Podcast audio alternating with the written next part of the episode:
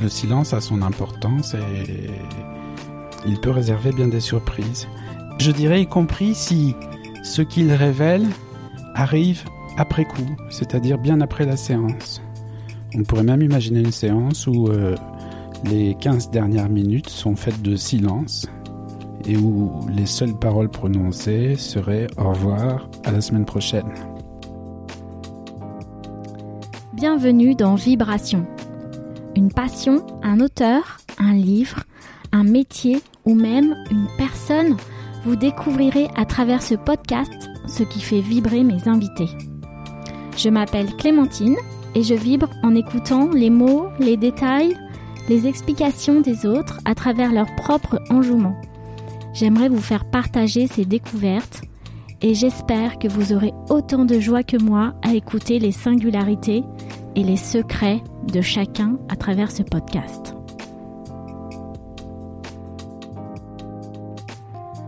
Pour ce quatrième épisode de Vibration, je voulais m'entretenir avec les vibrations de l'âme et de l'esprit. Et pour cela, je suis allée rencontrer Emmanuel Valla, psychanalyste à Paris, dans le 18e arrondissement. Emmanuel est tout d'abord philosophe et agrégé de philosophie. Il s'est tourné vers la psychanalyse dans un second temps et puise dans ses réflexions et analyses philosophiques et psychologiques pour répondre à la souffrance des personnes qui poussent la porte de son cabinet de psychanalyse. Il est aussi membre actif dans des associations et a travaillé à la pratique de psychodrame, permettant aux patients de jouer, voire surjouer, la souffrance et le drame dans lequel ils sont afin de toucher des secrets enfouis. Emmanuel m'a confié à la fin de l'entretien que chaque question aurait pu à elle-même faire l'objet d'un unique entretien d'une heure tellement il y aurait eu à dire et à réfléchir. Pendant cet entretien, il y a eu des silences et des lapsus, des idées et de l'espoir. Je vous laisse vibrer.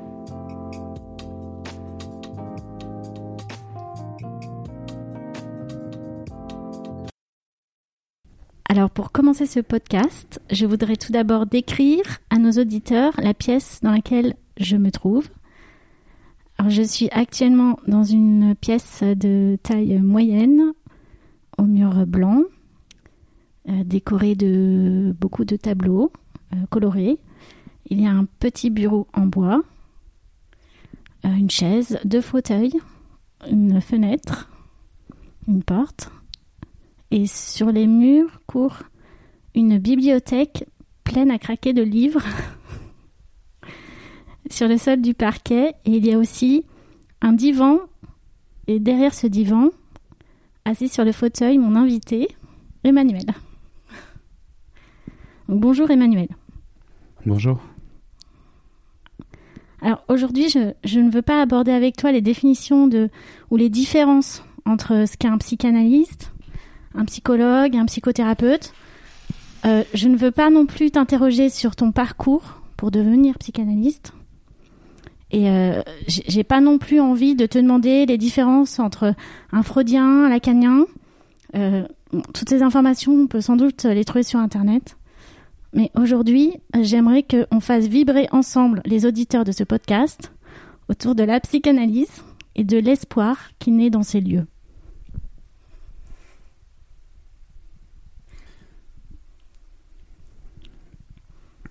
C'est à moi de parler maintenant. Alors, Emmanuel, euh, toi qui es assis derrière le fauteuil du psychanalyste, euh, pardon, toi qui es assis derrière le divan sur le fauteuil du psychanalyste, ma première question c'est une psychanalyse se déroule-t-elle toujours sur un divan? Hmm, C'est une question euh, pas évidente. D'abord, pour commencer, euh, lorsque je reçois quelqu'un, c'est jamais sur le divan, c'est donc euh, sur un fauteuil en, face à face. Et puis, dans un deuxième temps, euh, il peut m'apparaître qu'il fait sens que la personne passe au divan. Mais on peut aussi penser que une analyse peut se faire sur un fauteuil, ou bien en tout cas que des moments d'analyse se font aussi bien sur un fauteuil que sur un divan. En ce qui concerne le divan, je dirais que c'est un outil pour le psychanalyste euh, assez efficace parce qu'il permet à la, personne qui est là de conduire une parole libérée, plus libérée, libérée particulièrement de la présence du psychanalyste qu'il n'a plus en face de lui et ce qui le conduit à pouvoir euh, produire euh, euh, des associations plus ouvertes et aller davantage du côté de, son histoire, de, de son imaginaire, des choses qui lui sont intimes. Et est-ce que à travers la psychanalyse, on, peut tout résoudre par la parole? Mmh, Ce que moi j'aime particulièrement dans la psychanalyse, c'est justement que on ne prétend pas ici tout résoudre. Et je crois que nous vivons une période où on voudrait trouver des solutions à tout rapidement. Et parce que la psychanalyse se rapporte à euh, la condition même de l'existence, avec ce qu'elle a de, tragique, de difficile, de douloureux, je crois qu'il est important de dire qu'on ne résout pas tout. La vie continue d'avoir euh, ces moments de souffrance, de douleur, de, d'inquiétude. Mais par contre, il me semble que par la parole, il est possible de trouver un style de vie différent, plus, plus, plus, plus accompli, peut-être même plus heureux. Et puis, de manière encore plus modeste, je dirais que ce qu'on cherche à faire dans une psychanalyse, c'est au moins à dépasser ce qui nous est profondément douloureux et qui nous empêche de vivre euh, comme on désirerait vivre. Est-ce qu'on pourrait dire que euh, après une psychanalyse, on devient quelqu'un d'autre? Euh, On peut le dire, et en même temps, je pense que euh, c'est à la fois le but recherché, c'est aussi ce qui arrive parfois, et puis c'est aussi ce qui d'autres fois n'arrive pas. Au sens où il serait faux de penser que la psychanalyse transforme toutes les personnes euh, qui, qui, ont, qui se sont engagées à en faire une. Mais je pense que ce, ce processus de transformation, il arrive parfois. Il produit des effets assez, assez forts. Alors, euh, je sais que les avis sont partagés autour de, de suivre une psychanalyse ou pas. C'est un chemin, c'est une, une, quête de soi. Euh, passer le pas de la porte d'un psychanalyste, c'est toujours un, un, grand jour, je dirais. C'est une, une, une, forme de solution euh, que, que l'on cherche à une souffrance ou aussi à des questionnements qu'on a. Est-ce qu'on pourrait, alors c'est pas très, euh, c'est pas très positif comme question, mais peut-être que tu auras une réponse très positive à nous donner. Est-ce est que la cure analytique euh, est vue comme une activité un peu narcissique tourner autour de sa personne. On vient ici, on se met sur le divan et on parle de soi. Euh, on se regarde soi et on attend un peu un retour euh, sur soi. Oui, c'est une critique euh, classique que l'on peut faire à la psychanalyse. Mais je dirais que d'un autre côté, comment peut-on imaginer vivre, bien vivre, si nous n'avons pas trouvé à nous accorder d'abord avec nous-mêmes? Et je crois aussi que c'est à partir de cet accord avec nous-mêmes qu'il nous est possible d'être en accord avec les autres. Alors à ce titre, euh, euh, le narcissisme ne m'apparaît pas comme euh, en soi une dimension négative. Il y a bien sûr des formes de narcissisme qui sont épuisantes pour ceux qui vivent autour d'une personne narcissique. Mais il y a d'un autre côté aussi une perte de soi, si on imagine quelqu'un qui ne serait pris par aucun narcissisme, qui peut conduire à des formes de vie assez tristes, assez malheureuses, assez, sacrificielles. Et en ce sens, je dirais que il y a une dose de, narcissique, de narcissisme qui a son importance pour, pour vivre la, vie que nous tenons à vivre. Et au fond, euh, je dirais la question de, la psychanalyse par rapport au narcissisme, c'est euh, est-ce que j'arrive à entendre ce qu'il en est de mon désir et est-ce que j'arrive à en faire quelque chose dans mon existence? Et ça, je crois que c'est fondamental pour euh, tout un chacun. Et lorsqu'on fait une psychanalyse, est-ce que on peut prendre une importante décision dans sa vie pendant, euh, pendant la psychanalyse? Ou alors est-ce qu'il faut attendre d'avoir euh, exploré euh, des idées, compris des choses? Est-ce qu'on peut se permettre de prendre des grandes décisions? Alors c'est une question à laquelle j'aimerais répondre de, de deux manières différentes. premièrement, c'est une consigne que donnait Freud à ses patients lorsqu'il venait faire un travail d'analyse euh, avec lui, qui était de leur dire, euh, durant le travail que vous allez faire ici, il leur demandait de ne pas prendre de décisions radicales concernant leur existence. Et il me semble que c'est à la fois une indication intéressante et absolument intenable, parce que la vie continue, y compris quand on fait une psychanalyse, et que cette vie qui continue, ça implique euh, parfois de changer de métier, ça implique parfois de se séparer, ça permet aussi d'autres fois de faire de nouvelles rencontres, d'amitié, d'amour. Et donc, euh, je ne crois pas qu'on puisse euh, aujourd'hui donner cette consigne selon laquelle il ne faudrait faire aucune décision importante. En plus de ça, ce serait comme si, après l'analyse, nous serions enfin tout à fait clairs avec nous-mêmes sur les décisions que nous aurions à prendre, euh, alors que la part de confusion qui est la nôtre dans les décisions que nous prenons, elle existe euh, aussi bien avant une analyse que pendant une analyse que après une analyse. Du coup, euh, dans les patients que tu reçois, tu as, des patients qui sont là depuis parfois plusieurs mois, peut-être plusieurs années. Euh, est-ce qu'il y a aussi des gens qui viennent juste quelques fois, c'est-à-dire euh, deux, trois fois, et qui, repartent euh, en, imaginant avoir terminé ou toi aussi, tu penses que d'ailleurs c'est terminé Est-ce qu'on peut faire une psychanalyse express? Alors, une psychanalyse express, je pense que c'est pas possible. C'est-à-dire que en deux, trois fois, peut-être que des choses se seront ouvertes et que ces choses ouvertes euh, finiront par produire leurs effets. Ce qui prend du temps, en fait, ce sont les choses qui sont inscrites profondément chez quelqu'un. Et, euh, y compris la personne arrive à 25 ans, 30 ans, 35 ans. Depuis combien de temps les questions qui lui font mal sont inscrites en elle? Et c'est la raison pour laquelle on ne peut pas aller vite là-dessus.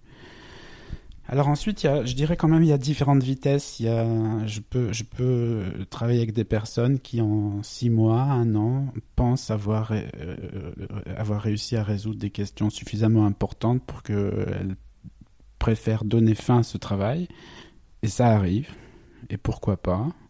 Et puis je travaille aussi avec des personnes qui peuvent être là depuis plusieurs années et pour qui ce travail fait sens et puis pour qui ce travail continue à faire sens et je, continue ainsi à travailler avec ces personnes.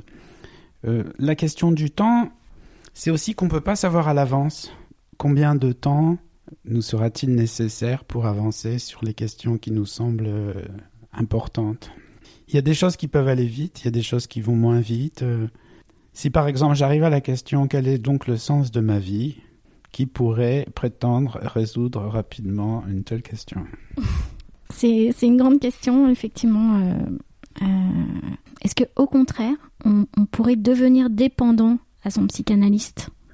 Oui, alors, je dirais même que c'est une dépendance parfois euh, nécessaire au travail que l'on fait chez le psychanalyste. Et c'est une dépendance qui, dans un deuxième temps, sera à travailler pour pouvoir s'émanciper de cette dépendance.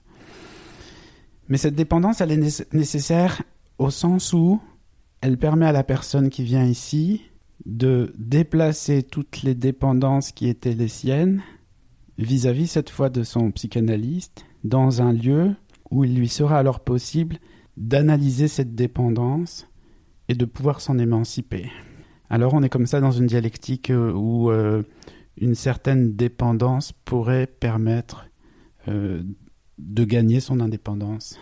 Et à ce titre, je trouve que on a justement ici un lieu où une certaine dépendance permet de s'émanciper. Est-ce que parfois il y a des patients qui viennent et qui restent dans le silence? Oui, tout à fait. Et le silence, euh, est quelque chose de remarquablement important parce que il a quelque chose à voir avec euh, la vérité, une vérité que l'on n'arrive pas justement à formuler ou à dire. Et deuxièmement, le, le, le, silence, et c'est assez lié aussi avec cette question de la vérité, il a aussi à voir avec une certaine angoisse. Dans le silence, on ne sait pas ce qu'il y a dessous, et cela produit de l'angoisse, mais on pressent que derrière ce vide pourra émerger des choses importantes, et c'est à ce titre que le silence est important. Le psychanalyste fait silence, mais parfois aussi la personne qui vient est dans un silence. Je rajouterais que parfois le silence est très difficile pour celui qui, vient ici. Et à ce moment-là, euh, parfois, je me permets de parler pour qu'on puisse sortir du silence, mais d'autres fois, j'ai cette préférence aussi d'accueillir ce silence et de voir qu'est-ce qui pourra en sortir. Tu demandes pas automatiquement la parole. Si, elle n'est pas produite par le patient, tu, ne lui demandes pas de parler alors parfois je le fais, si bien sûr, je, propose à la personne de dire ce qui lui passe par la tête. Mais automatiquement non, parce que le silence a son importance et il peut réserver bien des surprises. Je dirais y compris si ce qu'il révèle arrive après coup, c'est-à-dire bien après la séance. On pourrait même imaginer une séance où euh, les 15 dernières minutes sont faites de silence et où les seules paroles prononcées seraient au revoir à la semaine prochaine. Et dans un tel silence, qu'est-ce qui s'est passé? Euh, Peut-être que la personne qui est venue en dira quelque chose la fois suivante ou pas, mais ce dont je suis certain, c'est qu'il s'est passé beaucoup de choses et c'est là aussi que un travail est à l'œuvre et que ce travail euh, peut faire émerger des choses très importantes. Et si euh, la personne euh, sur le divan euh, parle et à un moment donné te pose une question, est-ce que tu lui réponds? Ça dépend. Je peux répondre et je peux ne pas répondre, sachant que si je ne réponds pas, cela place la personne qui a posé cette question dans un profond malaise, ou en tout cas parfois dans un profond malaise. Et ce malaise, il a quelque chose de très, très, très, très essentiel. Ne pas répondre, c'est aussi faire entendre à la personne qui est là que les vraies réponses qu'elle trouvera, euh, ce sera à elle de les trouver. En plus de ça, euh, les réponses que je pourrais donner à sa question seraient en fin de compte mes réponses à moi, mais pas les siennes. Et la chose qui est très particulière, justement, je pense, dans un cabinet de psychanalyse, c'est que le psychanalyste n'est pas là pour euh, indiquer ni ce qu'il faut faire, ni ce qu'il faut penser, mais pour permettre à celui qui est là de faire émerger en lui ce qui lui apparaît comme euh, ses réponses à lui, ses choix à lui, et ce qu'il est bon pour lui de faire. Alors, euh, tu, dis à tes patients à la fin de la séance, au revoir, à la semaine prochaine. Et, ils reviennent. Est-ce que parfois tu, as eu une expérience où un patient n'est pas revenu, pourtant il, devait? Oui, alors la plupart des, patients reviennent et il arrive aussi qu'ils ne reviennent pas. Ce qui se passe, à mon avis, quand, quand quelqu'un ne revient pas, euh, fait partie aussi de là où il en est dans le travail, surtout si ce départ s'est fait sans parole. Et en général, j'essaye de, de, faire signe pour euh, proposer à la personne en question au moins de revenir dire quelque chose de ce départ. C'est un départ, lorsque c'est un départ précipité comme ça, sans parole, en général, c'est un, départ qui a à voir avec le, travail tel qu'il était en cours, tel que euh, justement il rencontrait euh, des, des, des, éléments euh, profonds dans la personne. Et comment s'arrête une psychanalyse? C'est compliqué à dire parce que euh, à, la fois une psychanalyse connaît à un moment donné sa fin et puis en même temps une psychanalyse n'a pas de fin. Et d'ailleurs il y a des gens qui passent toute leur vie à faire une analyse, peut-être n'est-ce pas quelque chose de souhaitable à, à personne. Mais en tout cas, le travail d'analyse que l'on commence dans un cabinet, y compris lorsqu'on arrête euh, d'y aller, se poursuit quelque part en nous et, c'est à ce titre qu'il n'a pas de fin. Alors maintenant, si, ta question est de dire euh, est-ce qu'il existe des fins euh, positives au travail de l'analyse, oui, il arrive que au, bout d'un moment, celui ou celle qui est venu pense avoir réussi à trouver des équilibres plus, réussis en ce qui concerne euh, sa vie amoureuse, en ce qui concerne sa vie professionnelle, en ce qui concerne son rapport aux autres, en ce qui concerne son rapport à soi. Et on peut considérer qu'on est arrivé à une certaine fin et qu'un au revoir sympathique peut exister entre nous. Donc j'entends qu'on peut euh, arrêter une analyse dans un, dans un lieu, dans un cabinet avec un, psychanalyste, mais du coup, on, continue, on pourrait continuer ce chemin euh, par soi-même. Est-ce qu'on peut aussi imaginer que on puisse s'analyser soi-même euh, sans forcément mettre les pieds dans un cabinet de psychanalyste? Est-ce que ça passerait par, par des lectures ou par des par, des, manières de se nourrir de la psychanalyse différemment, en se rendant à des conférences ou en partageant des idées euh, dans des groupes de, de, travail. Est-ce qu'on peut s'analyser soi-même dans ce cadre-là? Alors s'analyser soi-même en un sens, euh, on le fait tous, s'analyser soi-même à, différents, de différentes manières, à différents niveaux. Il me semble que ce qu'il y a de particulier dans un cabinet d'analyse, même si cela paraît très, très évident, c'est que la parole que l'on produit est produite en présence de quelqu'un d'autre. Et ça, ça change beaucoup puisque je dirais, à partir du moment où on est entendu, il nous est possible nous-mêmes de nous entendre davantage. Et puis deuxièmement, je dirais que ce qui se passe dans un cabinet d'analyse, c'est quelque chose qui est aussi à voir d'abord avec euh, un état de souffrance. Les gens viennent dans un cabinet d'analyse parce qu'il y a des choses qui, à leurs yeux, se passent mal dans leur, dans leur vie, dans leur existence.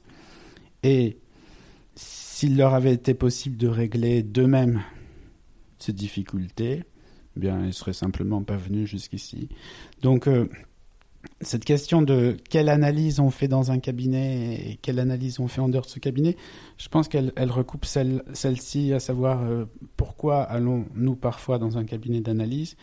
Parce qu'on n'a pas trouvé en soi-même et dans ses manières de faire ordinaires le, moyen de, de, sortir de ses propres difficultés. Et est-ce que tu pourrais nous décrire une situation que tu as entendue ici euh, dans, dans ton cabinet où tu as vu euh, l'espoir qui renaît euh, et qui, a amené aussi cette vibration positive en, toi. Eh bien, je dirais que c'est quelque chose qui arrive tous les jours, cette vibration positive, d'entendre comment certaines histoires sont tellement tragiques, tellement douloureuses, et que une traversée est possible de ces histoires.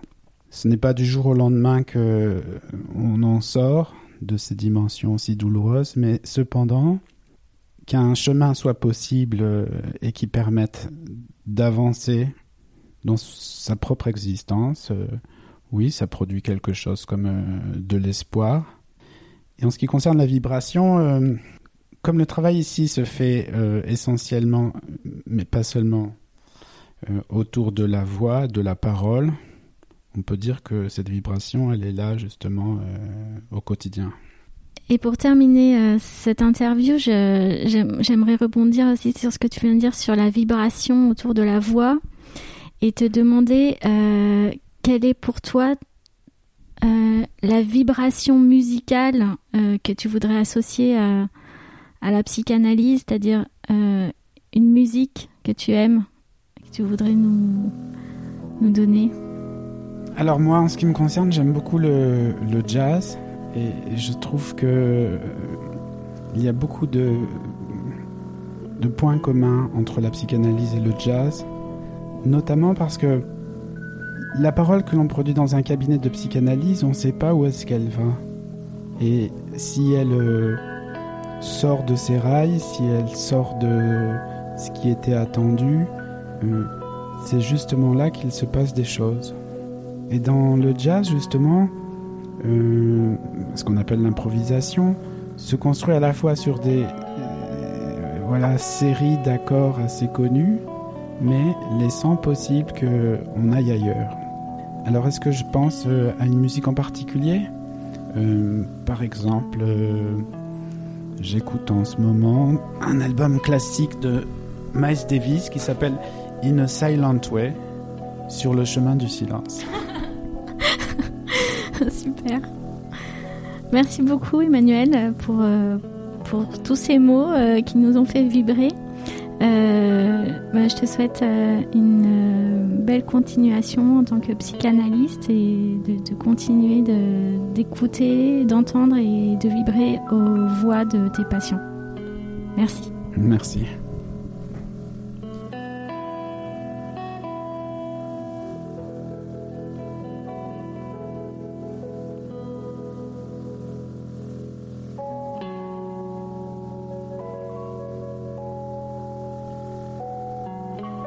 Si vous avez aimé ce podcast, vous pouvez vous abonner sur Apple Podcast ou sur votre application de podcast habituelle.